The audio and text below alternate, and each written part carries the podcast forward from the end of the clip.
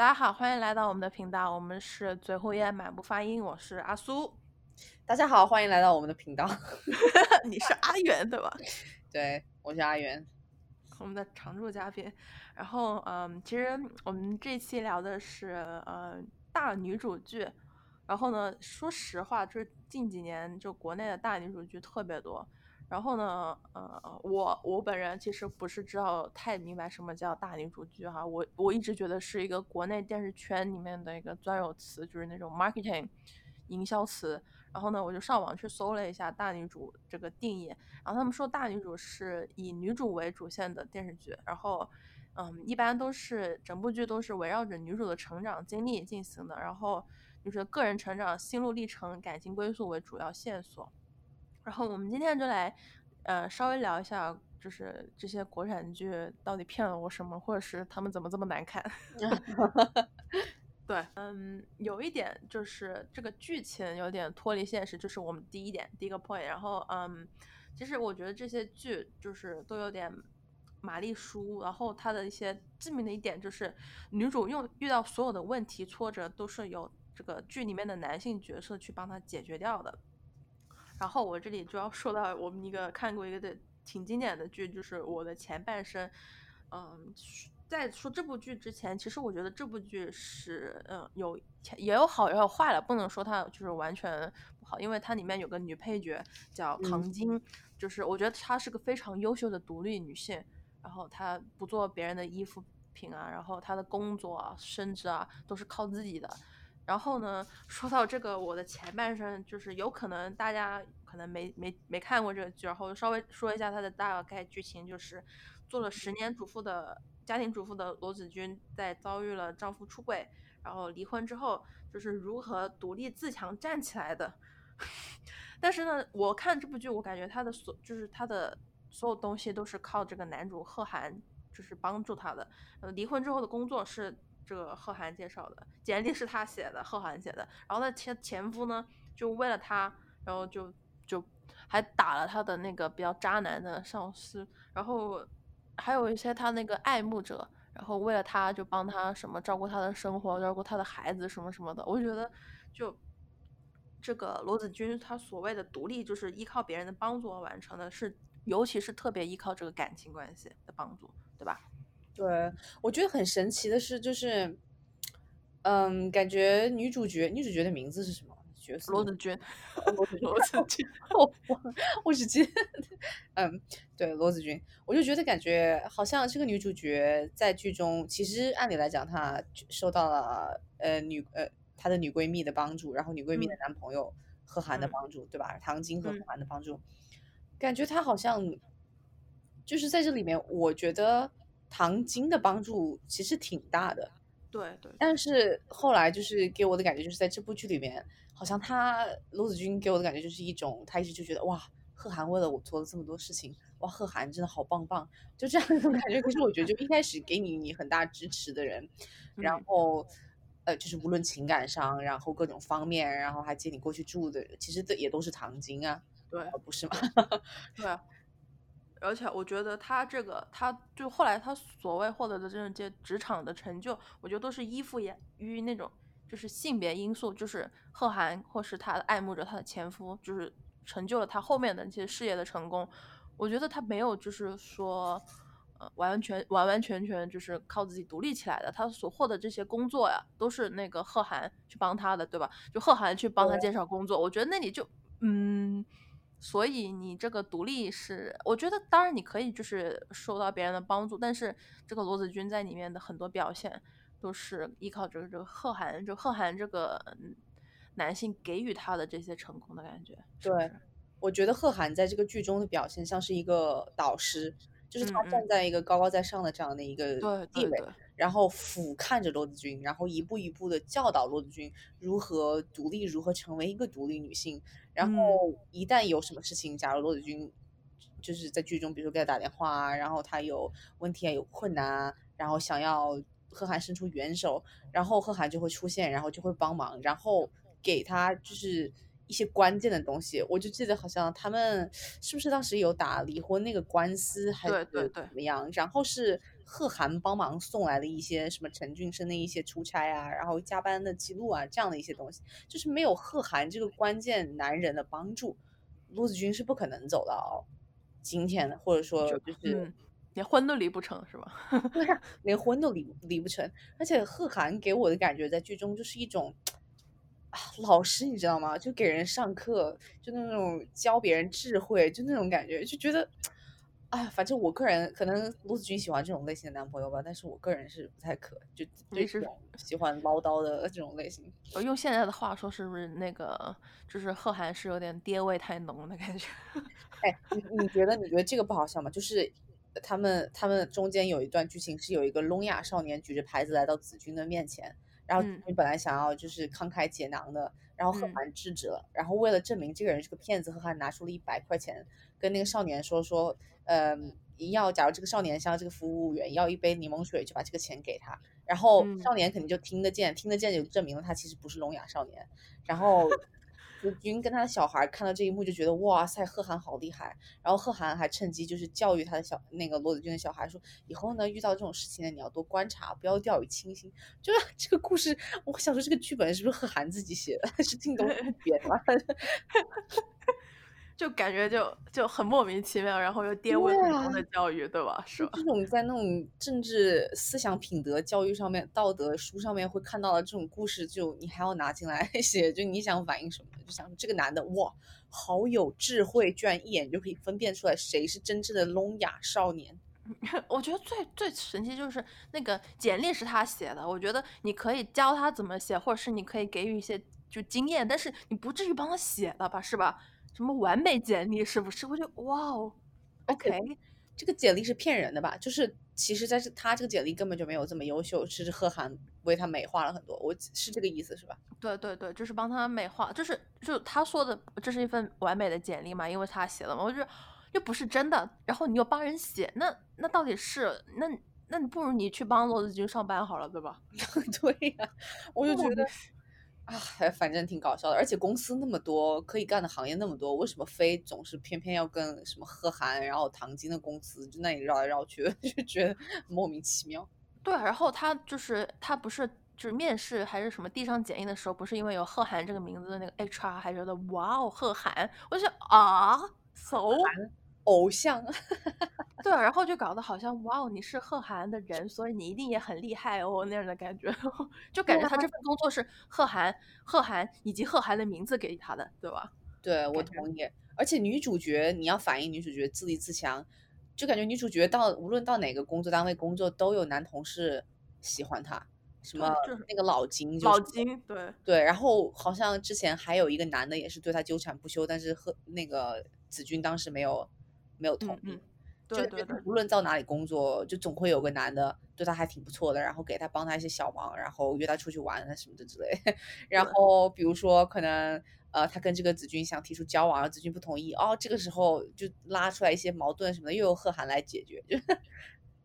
就除了这部这个我的前半生，应该就是《贺涵传》对吧？对，没错，贺涵自己写的，我真的觉得就是贺涵自己写的，就是编一部讲我是如何拯救一个女人的故事。对对对，我也是这么感觉，所以我觉得这部这个整个这个剧的主线，就是都是女主角罗罗子君从一个男人到另一个更优秀的男人那里兜了一个圈，然后最终的一个就是还是依靠这个婚姻或者男女关系来完成自我，然后这种价值观念下，这个罗子君所谓的什么逆袭啊、救赎啊、什么自己的女性尊严呐、女性体面都是。依靠另一个强有力的男性来实现，就所谓的救赎力量，我觉得都是来自于那个爱慕他的那些男人们，对，有能力的男人们，对，就我 我有时候看着就是特别，就是越看越生气吧，可以这样说吧，就是差不多。然后，然后还有另一部剧，就是嗯，前段时间是今年，就是上半年还比较火的一部剧，叫我传闻中的陈芊芊，嗯，这个很红。嗯，这部剧也是在说这个之前，其实我觉得这部剧还挺有意思的设定，就是在我看之前，因为它是，呃，大概我也大概故事跟大家说一下，就是这部剧是女主角是个编剧，然后她卡进了自己的剧本里面，就变成了《花园城》里面的陈芊芊，主要讲她和那个玄武城的男主韩硕，就从什么针锋相对啊，到携手化解两城冲突，并且获得爱情的故事啊，这是他的大故事大概。然后我还觉得他那个设定挺有意思，就是男尊女卑跟女尊男卑的这个讨论，其实我觉得这部剧我觉得是挺有意思的。但是呢，嗯，说实话，它它一定的意义，就因为当时我觉得。就是我们现在流很流行说的爽文嘛，就是它这个剧情就是给别人一种很爽的感觉嘛，对不对？对对，一开始很受欢迎。对，然后嗯，它也是同样有这样的问题，就是最后就是这个女主的成成功或者是她的经历怎么挫折失败，都是也是男主去救她，男主去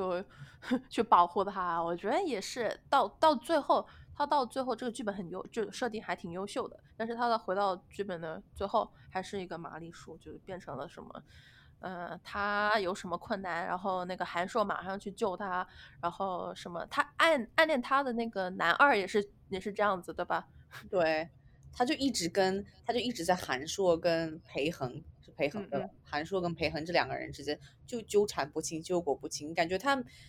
就是你说是一个大女主剧，说是一个爽文，说是一个女尊，但是她每天这些剧情还是陈芊芊不是跟韩硕搞不清楚，然后就是跟裴恒搞不清楚，不是韩硕嫉妒陈芊芊跟恒呃裴恒走得太近，就是裴恒呃做足了准备想要把陈芊芊从韩硕手中救出来，想要保护陈芊芊，就还是一样的呀，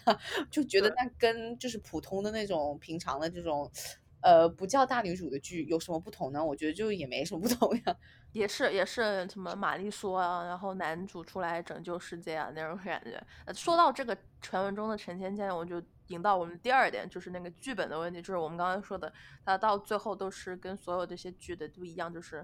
就是固定模式啊，本质是玛丽苏，然后套路很单一啊，对吧？虽然我真的挺欣赏这个传闻中的陈芊芊这里面的设定，因为它这个花园城是女主当家做主的地方，对吧？对。然后它里面有一些很有意思的点，就是那种对那个现在现实社会里面的一些反讽，就是什么男子不能做官呐，男子要三从四德啊，然后什么你穿这么少在街上活该被人非礼那些点，我觉得都挺有意思的，就是很值得。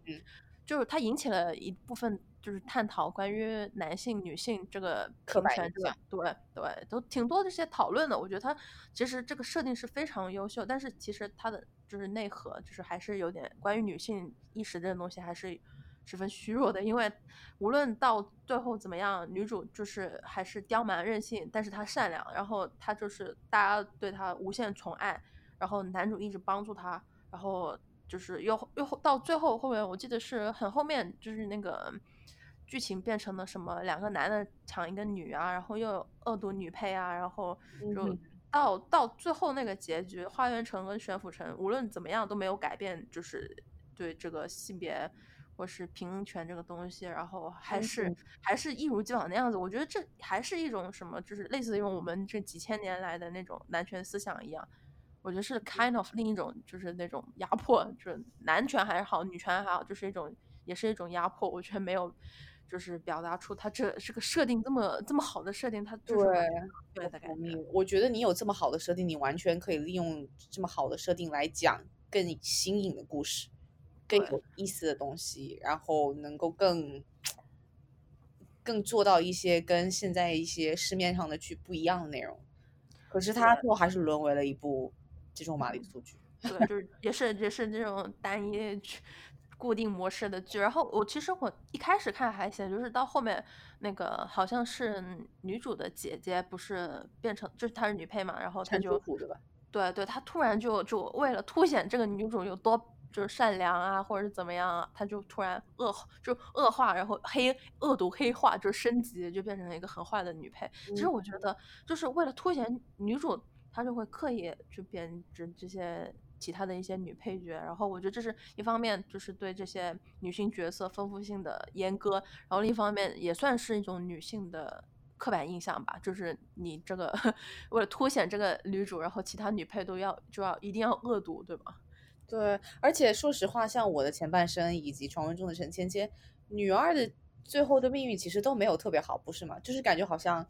假如这个女生想要有权利，想要拥有权利，想要在事业上有所成，就一定得牺牲什么，比如爱情这方面，她就是得不到，最后就还是不是被自己好闺蜜拿去了，就是被什么自己的妹妹拿去了，就是这种这种感觉，就都是这种下场，就感觉不能够完美，或者说你不能够展现一个，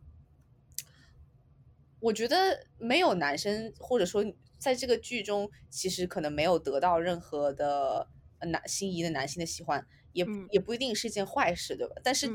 我觉得他就就这种剧本，但是就把这个女生塑造成了一个比较凄凉的一个角色。就像《我的前半生》里面，唐晶原先是跟贺涵关系算很好的情侣，然后有订婚嘛，就是即将要结婚的关系。但是最后贺涵喜欢上了罗子君，然后这部剧里面陈楚楚是有喜欢韩硕的，但是韩硕说你不要纠缠我，就是心目中只有陈芊芊一个人。嗯，就那所以说是怎样？就是这是在暗示女生，啊，事业上和爱情是无法两得嘛，以及拥有想要对这方面有事业心、有野心的人，就注定要，呃，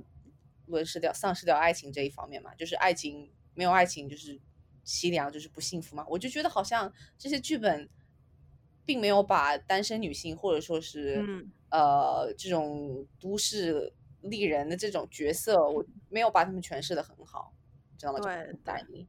对。然后，然后还有一个剧，就是我们这几天才匆匆忙忙去看，因为它也是新上的，然后叫《烟云台》。然后，嗯，这部剧主要讲的是大辽铁血红颜萧嫣嫣，然后凭着她敢作敢为的性格，然后深深谋远虑的眼界，然后跟。就是和众人一起的努力下，将大辽推上了兴盛之路的故事。然后呢，他说这个女主的性格应该是不不言轻易放弃，对追求的事物充满执着，就是说说的特别好。而且我 对，我还特别符合陈芊芊，你知道就是你把这个观念套到陈芊芊那个剧本上，好像哎也挺符合陈芊芊这个。对对对对，一模一样。然后我还特意去看了一下这个编剧，因为他有采访，然后他说关于烟云台的，他觉得女性独立。并不是依附于任何一个人，他说出这样的话，但是他的剧情却却是这样，就让我很那个什么，你知道吗？里面 编剧对这个烟云台的自己剧本的理解是这个意思是吗？他也就是可以说是货不对版了，是吧？自己写的跟自己说完全不一样。然后我我看了前面几集，就是女主闹事了，那个男主出来英雄救美，对吧？我就嗯。然后我觉得最最好笑就是二零二零年的，就还是什么摔跤 kiss 对吧？不是，我就觉得他们是摔跤的时候接吻，就是那个力度不会把你的嘴都磕破吗？牙门牙不会掉几颗吗？就怎么能够做到轻轻的接吻？然后还有什么浪漫音乐啊，这种大眼瞪小眼，想说天啊，就这种是现实生活中可能的东西吗？就。莫名其妙，对，再次脱离现实，就牛牛顿都被吓吓出来了，是吧？牛顿，牛顿都要被吓醒了，我跟你讲。对，然后我还就是看了一下他后面稍微后一点点的剧情，就是他开始要开始自己的事业了。然后呢，我就看了他怎么就是开始自己的事业，他就一直跟很多人说，哎，这这个现在的政策不行，我们一定要改革，一定一定要一定要就是变化。然后就是没有说出任何具体方案，然后也没有说出现在这个制度有什么不好的，或是有什么需要改变的地方，没有说就是不行，我们要我们要改，不行，我们要改，但是又没有说为什么和怎么改。就像他这种人，不会被那个君王发现了，然后关到大牢里面，然后就全剧终了，就死了，然后就，对啊，对啊，对啊，然后就很莫名其妙，然后他就说的特别好，说，呃，女子也自强，女子也怎么样，然后就是。永远都是嘴巴在 说说而已，就是，呃，就台词说的特别好，就是什么，呃，女子也可以撑起一片天啊，我也有实力去打仗啊之类的那些话，然后结果就是你会发现他就是永远还在闹事，然后永远都是男主出来英雄救美，或是男二喜欢上他，然后就为他铺路什么，以后他的事业之路也是有这些这几位男性角色铺路的感觉，然后觉得。啊，所以这个编剧你在 说什么呢？对吧？哎呦我的妈呀，真的太好笑了！我真的想到那个摔跤的那个 kiss，我就觉得哇，真太经典了。对啊，然后然后我还去后面搜了一下他的后面一些预告，然后说到预告，我就觉得我要引出下一点，就是那个细节这一点细节，就是直接拿烟雨台做个例子吧，就是前期她的就是少女时期或者是比较那种。懵懂时期的女主，她的口红颜色是正常的，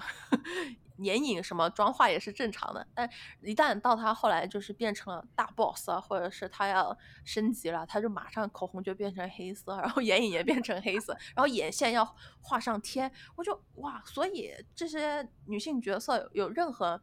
变化，就只能靠这些什么口红变身啊，眼影变身，就是我觉得他的这个细节做的特别特别不好，然后。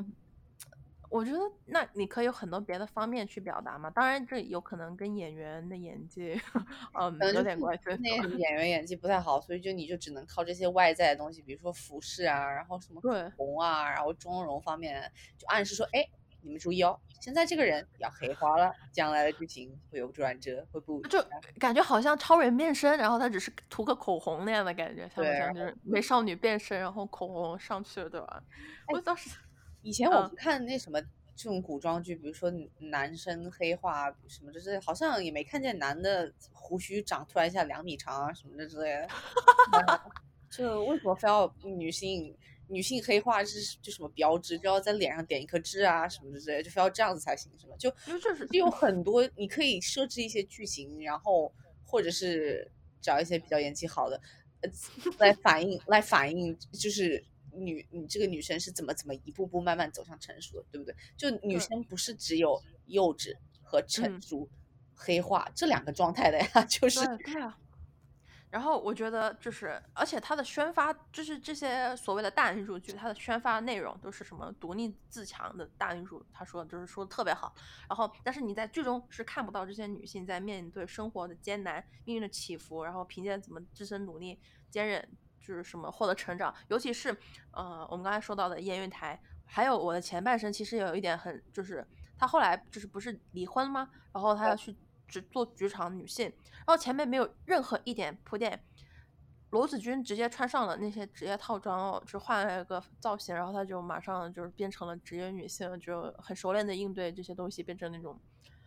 就是很厉害的销售员，对对对，是前面没有任何一点铺垫，我觉得这也是细节问题吧，就是对细节看不到这些细节，成长所谓的这些细节也看不到，靠自身努力的也看不到，永远你只会看到就是依附于男性啊，然后就是在众多这些爱慕者的帮助下，就是就什么政治斗争啊、商战啊，然后后宫里面就是躺赢，然后就哦好了，我要我要成为最高的。人了，然后，但是我这些所有的成功都是依附于这些爱爱慕我的人，对吧？天下都爱我，所以我成功，对吧？对，因为我厉害，就是因为我可爱，大家都宠我，然后有能力的人也宠我，没有能力的人也喜欢我，大家都给我铺路，那我就躺赢，就这种感觉。对对，所以很不现实嘛，就是因为他设置的那些其中的剧情，你无法真实的去反映一个女性是怎么慢慢。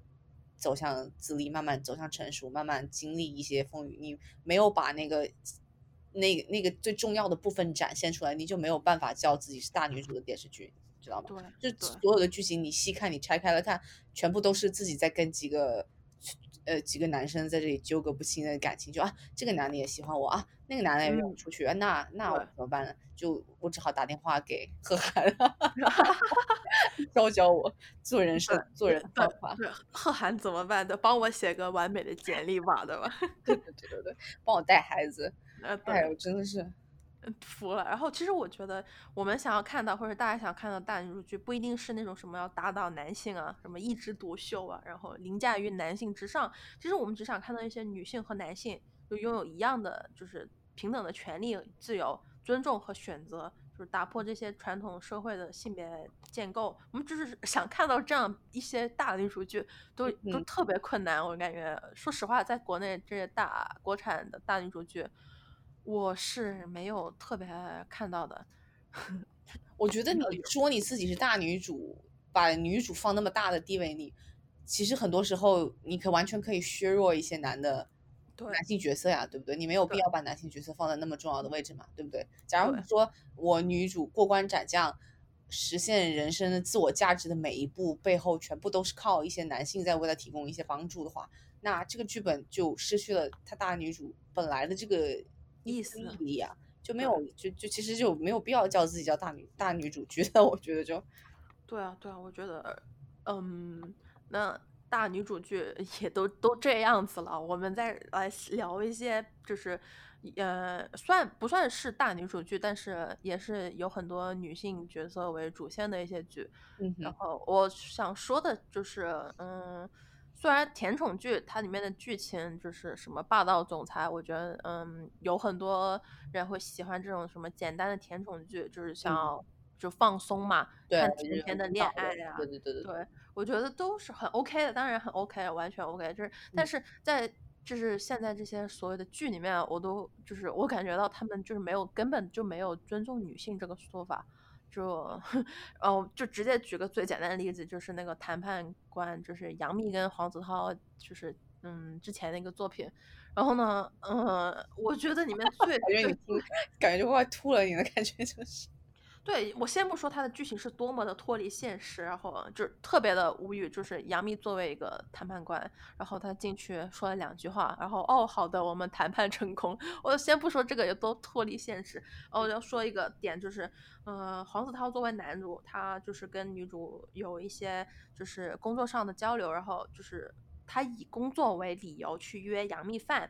然后约饭期间呢，他又给杨幂喝了一些有问题的水，就是放了一些小药片的，就是让杨幂就是困困欲睡的的水。然后呢，迷药，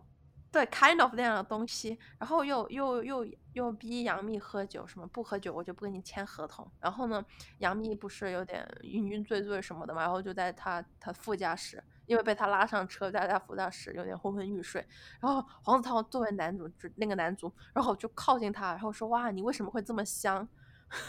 好恶心的一哇，这不就性，这不是强奸吗？性骚扰？对，就是我觉得这是这个这个剧情完完全全就是把职场性骚扰当做就是那种什么打情骂俏啊，什么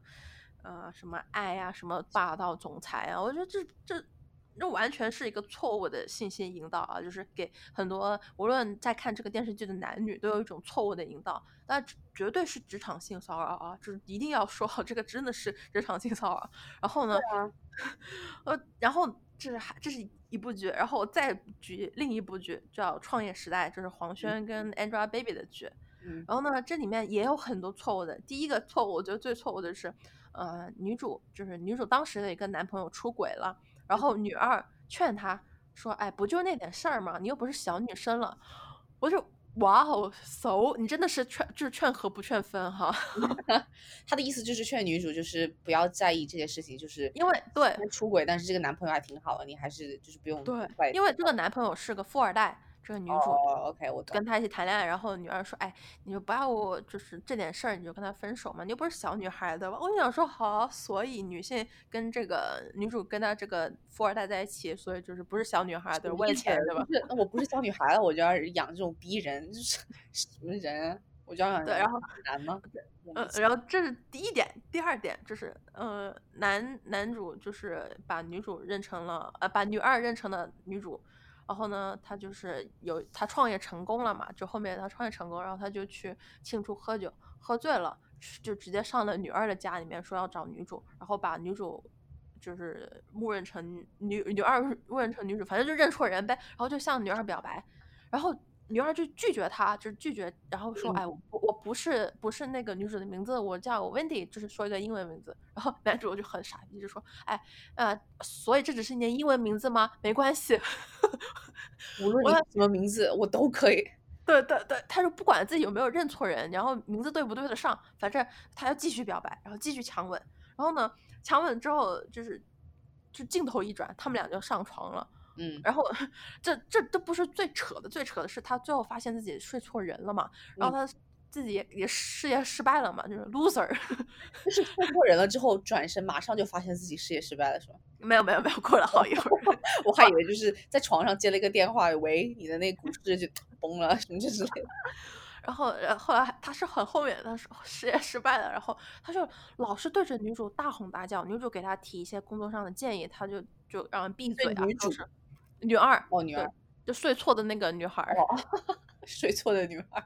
他对人家大吼大叫，然后就是让他闭嘴，然后说：“哎，你没有这里没有你说话的份儿。”哇，我觉得你第一你很弱的，第二你认错人了，第三你这是强奸，对吧？对啊，其实就是强奸啊，难道不是吗？就用自己男性的武力，然后去征服对方，然后把别人抢上，明明自己认错。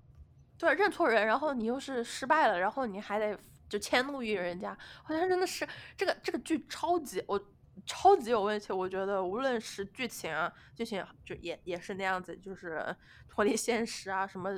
就搞一下，动一下那个键盘，然后都创业成功了。然后仔细你看，他桌面上面其实是打开的是什么呢？IE Internet Explorer，就那个最老的对对对浏览器这样子。对对，然后就我觉得有，当然不止这两部剧有这样子，就是很多剧都会有，嗯，而且包括嗯韩国、日本什么的，都都有很多这些，嗯，我觉得是强制。就是不等于霸道总裁的爱，这这这是完完全全不尊重女性，对吧？就是 abuse，dating abuse。对对对，就是什么约会中的这种暴力行为。但是说实话，我觉得很多亚洲的电视剧喜喜欢把这种约会的暴力行为，以及这种暧昧期间的暴力行为，理解为一个浪漫、一个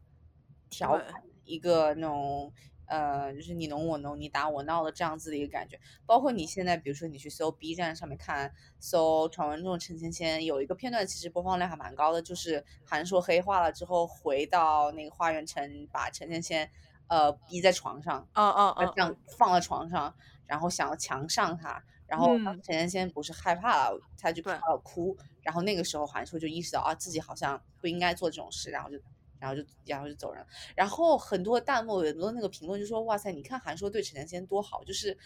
意识到陈芊芊哭了之后，然后就马上就恢复成小奶狗的状态。”可是我就那不然呢？那就强上了，那不就是一个强奸的戏份吗？就这甜甜在哪里呢？就很不舒服，很不适啊！就是这整个过程。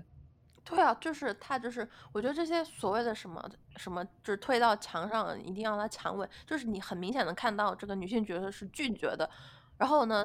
包括其实我觉得这个是导演或是编剧的一些锅，就是你都拒绝了，但是他们又就就在男主的就持续的 吻下去，他又突然变成接受了，这是对，这是不对的一个错误的信息引导，对，就会让。别人觉得说哦，女生他们说不要，其实是要。只要我今天喜欢这个女生，我把这个女生推到墙上强吻，可能她一开始会拒绝我，那可能吻着吻着，她说不定就觉得哎，还不错，可以接受。这在现实生活中其实不就是性骚扰吗？不就是强行吗？就是 dating abuse，也不，这连 dating 都没有，就是只是 abusive behavior 这种对对这种行为。看电视剧，我觉得你看无论是甜宠剧还是看大女主剧，这种桥段特别多。就是拉女生的手，把女生拽到一个什么地方，对，大吼大叫啊，然后摔东西啊，还有那种就是比如说表现男主心急的时候，然后就狂开车，就是在高速公路上狂飙这样子，就表现男主有多么想追回女主的这种心态。再不然就是把女生扛到肩上啊，推到墙上啊，推到哪里一个地方强吻强抱啊，跟踪女生回家，很多很多这种的。对啊，就那个韩剧，就那个电影，电影还有还有电视剧，就是那个什么奶酪的那个叫什么来着？嗯嗯，奶酪陷阱。对对，奶酪陷阱里面那个男主不就是有跟踪女生回家的桥段？对对。然后还有那种比如说管制女生穿着啊，规定对不能穿短裤、短裙、短裤啊，对，不准女生就吃醋啊，就是你为什么跟这个男的在一起？你不准跟他在一起，只准跟我在一起。再不然就是比如说女主。女生被别人吻了之后，然后就说：“哎，都是你啊，裙子穿这么多。”嗯，对对。然后打击女生，跟女生就比如说在暧昧之就暧昧的期间还没有确定确定关系的时候，就跟女生取一些外号啊，然后女生做出来的一些作品啊东西啊，说这个女的做的东西不怎么样，打击女生，就以此来就是表示其实我是喜欢你的，就这是不是正确的喜欢一个人的行为，就不要做这种行为，知道我意思吗？都是错误的。我觉得不仅是错误，就是错误追女生的方法，而且是个不尊重女生的一个行为吧。无论是那个你在暧昧期，或是女生就是受女生是受害者，比如说女生被强吻了或怎么样，你应该想的不是女生的错吧？这女生不是就是说哎快来吻我吧那样子对吧？你这个错误的不在女方女生方，然后你在就是。不一定是暧昧期，或者是你们在前期，你就也不能这样去羞辱女生，说什么，哎，你这个作品很差，哎，我不接受啊，然后给你取那个很臭的名字，这的，我觉得都是通通都已经跟喜不喜欢没有关系，这是完完全全不尊重女性，对，完完全全的不尊重，然后其中有一些些就是那种，呃，情感上的暴力或者是行为上的暴力，对，就是这种感觉。对，感觉就是就是，我觉得都都就是很多剧不仅仅是嗯大女主剧、甜宠剧，当然韩剧、日剧也有很多这种的，特别多这种。关键是就是他们没有展现出来这些行为是错的，他们就是把这些行为浪漫化了，然后正常化了、日常化了，就让你觉得好像也不是什么很很重大的事情。然后你配一个浪漫一点的音乐，然后大家也都知道男主喜欢女主，女主喜欢男主，反正最后他们两个也会在一起。感觉观众就可以接受这些行为，就可以默认说，哎，其实反正他们也喜欢彼此。就算这个女生现在不喜欢这个男的，过过了几集之后，她也会喜欢这个男的，就没关系。对对，所以我觉得是，就是无论是大女主剧还是普通这些没有大女主 title 这些剧的，都是有很多这些关于男性女性之间的这些错误信息引导。对，很多这种，真的很多这种。对，然后嗯，说回我们的大女主剧吧。说实话，大女主剧。近些年这种井喷式的出现，我觉得证明了对我们女性消费就是真的受到大家的重视嘛。然后，但但是这些所有大女主剧的本质都是玛丽苏模式，对女性主义的内涵就没有深入去挖究。然后这些影视剧所塑造出来的女性形象和观念都是停留在非常浅薄的阶段。对，就是嗯，然后我觉得就是。这种无论是大女主剧还是普通的剧，我觉得以女性中心主义思想就是逐渐渗透的表现。我觉得是好一点的话，是应该要塑造一些比较独立的人物形象角色。然后，嗯，我觉得最好是创造一些比较女性 掌握话语权的一些类似的情节吧，对吧？起码你的、你的、你的简历是你自己写吧。我们好像真的就在简历上这个方面 抓得很紧哦，简历一定要自己写。对啊，我觉得应该就是更多是从女性就是视觉发出发，然后刻画一些形象，就是反一些传统的姿态出现于屏幕。说实话，传闻中的钱钱钱就是设定有做到这一点，但是剧情没有，就是传递出任何女性主体意识的这个东西。对，我觉得没有错。我觉得就是国内的电视剧，我觉得包括亚洲还有电视剧，我觉得女性角色。最重要的是，你要展现这个女性角色的多样化，你不能只是一种女性是受欢迎的。像现在的最流行的甜宠剧、最流行的大女主剧，什么样的女生是受欢迎的？就是比较呃精灵古怪一点的，然后呃就喜欢搞一些小聪明的，但是是整体上来讲甜美可爱的，然后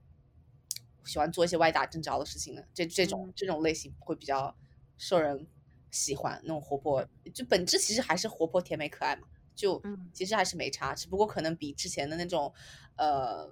那种韩剧的女主可能多多了一些生气，多了自己的计谋什么的之类。虽然有一些剧本也没有把这个计谋好妙在哪里，也没有也没有写的很好。我觉得你就应该写电视剧，你要想要推动女性塑造更塑造女性的这种独立自主的话，你就应该塑造。各种各样子的女性形象，对不对？像单身母亲，或者说是单身的女性，或者说是谈恋爱的女性，或者说是喜欢女生的女性，或者是就是各种各种不同性格、不同身份、不同类型的女性，你都展现出来，这才这样才能让大家获得共鸣，而不仅仅就是靠一个这种，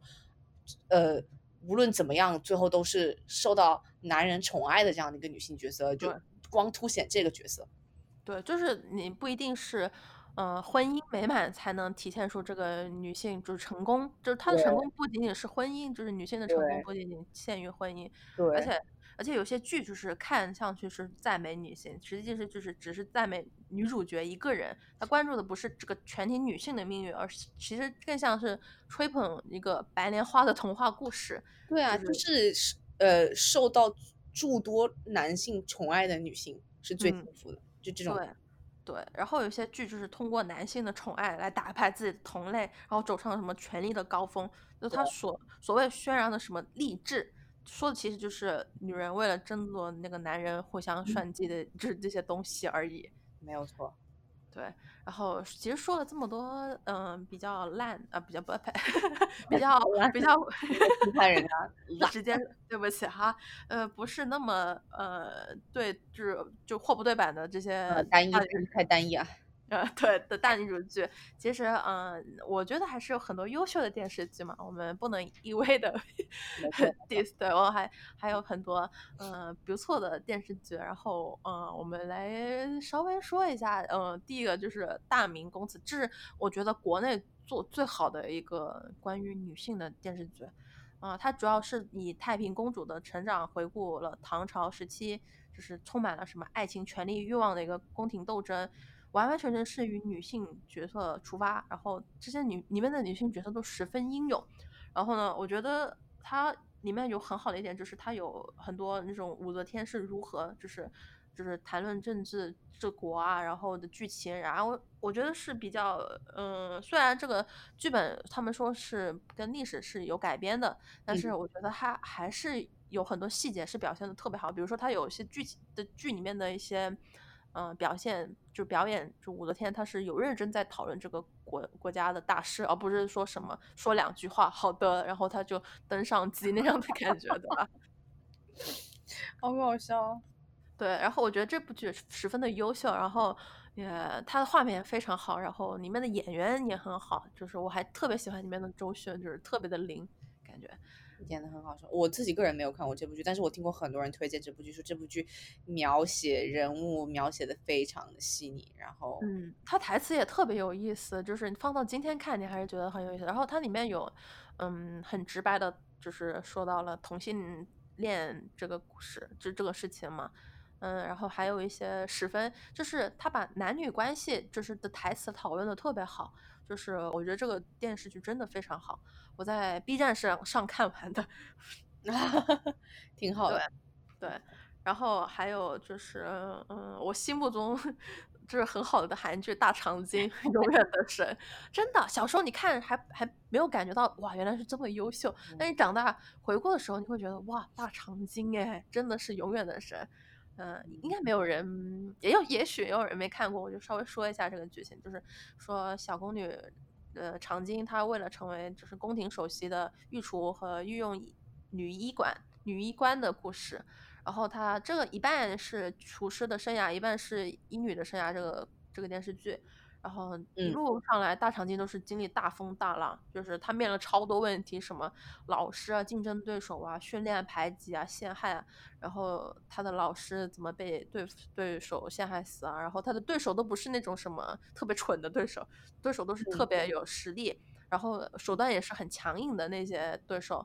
然后就是长今每次遇到这些磨难，就是每个阶段的突破都是靠自己的。也没有，就是靠什么男主去帮助他呀，或者是嗯，什么当当然里面有一些什么皇上喜欢上他，但是他最后也没有就是因为皇上的宠爱而达到自己的事业成功，他完全是靠自己的实力去。然后它里面很很多剧情都是长今在背背那些医学的文献啊，然后嗯，也通过很多这些实验去获得自己这些医女上的成功。然后最重要是他的男主就是哇，就是 perfect。他男主和长今一起去流放了，他也是陪伴着陪伴着长长今成长而已。我觉得这个这个真的很优秀，这个剧里面的男性、女性角色都特别优秀。然后，嗯，还还特别这样想来，他也没有跟长今说你不要，你不如不要做医女了，就跟我好了，对吧？在一起，我养你。对他里面就是那个男主角，我觉得真的超级好，又温柔。又又特别的善解人意，然后又陪伴，对我觉得特别好。这个这个男主 真是永远的。讲讲，我觉得 就觉得特别满意这个男主这样子。对啊，超好的，挺好。然后还有啊，今年的一部热门剧吧，《后羿骑兵》。嗯，讲就是对，就被遗弃的一个天才国际象棋这个女主，然后被嗯，因为好像家里遇了车祸，然后被拖在一个。孤儿院里面，然后讲的是怎么成长成为一个棋艺高超，然后打破男性主导的国际象棋建立的传统界限的是个爽剧，它真的很爽，说实话。然后因为对他没有恋爱脑嘛，然后他的事业都就是很成功，然后他很专心自己的事业，没有因为什么什么初恋是个是个是个多性恋啊，然后遇到挫折啊什么的。对对对，他就是一部很好的爽剧。然后它的嗯服化道装也很好看，当然就是很漂亮。但其实也不只是只有爽，因为里面也反映了他其实有自己的困境嘛，就小时候的一些 心理的障碍，以及对药物和依赖，就是他也有低潮期过。所以我觉得他们其实都有很真实的反映一些女性当时遇见遇到了一些困难。包括大厂经，包括大米公司，就所有的这些，就是它这些反映到女性面临的这些困境，我觉得都是真实的。比起来，就是之前我们讨论过的一些，呃，就那些剧情，我就觉得给人一种非常不现实的感觉。对对，没办法对，但是说到嗯，跟现实不一样的，其实还有两部比较不一样的电视剧，我也特别特别推荐大家去看，就是一一个是《时运的故事》。呃，这个是在一个仿乌托邦，然后在一个极端男权的国家的故事，就是女主，但是女主角从来没有屈服于自己，就是沦为生育工具的这个人物的命运，而是去永远寻找就是契机，在逃跑，在反抗。我觉得这当然这个原原小说也是非常好看的，嗯，他现在好像拍了，开始拍第三季，但是第三季是没有小说作为剧本的，我在还在改编嘛。我觉得还是很值得一看的。当时当时我第一次看的时候，就是第一季在看的时候，完全被震惊了。这个设定就隐隐约约，你知道吗？感觉跟现实虽然说毫无关系啊，虽然不能说毫无关系，但是也有一点点联系的感觉，是吧？千丝万缕的那种微妙感。还有一部是我心目中的今年我看过的美剧年度最佳美剧，叫《美国夫人》。嗯，它是一个。基于真实故事，呃，写的一个电视剧，呃主要讲的是，呃，一九七零年代、七十年代，然后呃，美国推进平等权利宪法修正案，叫 EV，作为背景的一个电视剧。然后女主她是真实有真实人物的，嗯，然后她是一个保守党，然后是反女权主义者。然后呢，他这部剧不不像于平常的那种剧，说是就是呃正义的正义的或是女权主义者是怎么样，他是以这个反反女权者他在刻画反对什么？我觉得里面还有不仅仅是只有这个女主，然后还有一些支持女权的一些角色，也是刻画特别好。它其中有一集是有一个女配角，她原来是这个女主，就是保守党底下的人，但是她经历这些一次次的活动，然后还有这些自己自身的一些事件，然后她变成了支持女权者。我觉得那一集是我真的觉得很好看，就是第六集是我心目中今年年度看过最好的。对，这真的很好看。当然，这呃，《美国夫人》跟《后裔弃兵》就是被《时代》杂志评为了二零二零年度十佳电视剧嘛。我觉得就是实至名归这两部剧，嗯，真的很好看。哦，我没有看过《美国夫人》，但是《后裔弃兵》我有看，《后裔弃兵》是真的很好看。对，就是嗯，不仅仅是爽吧，其实还有很多嗯，你会，其实你能看的爽的原因，就是因为没有没有。恋爱脑，然后他专心自己的事业。说实话，很好啊，就是他在讲认真的讲一个故事，在讲一个，呃，我像像后羿骑兵，他是在讲女主，嗯对吧？对，女主的一个成长，一个经历。对，对，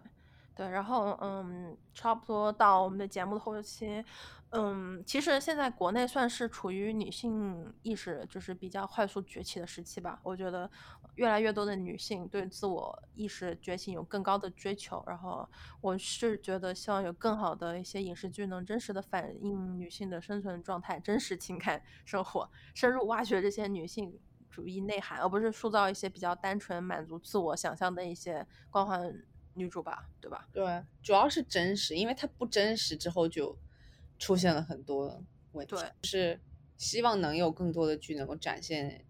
女性的多样化、女性的不同身份、女性的各种角色，以及在这种各种不同角色、这种身份当中之间的一些困惑、一些迷惘、一些嗯。挣扎。我觉得，假如能把这些东西、那这些状态真实的反映出来，这样就很好了，而不是就是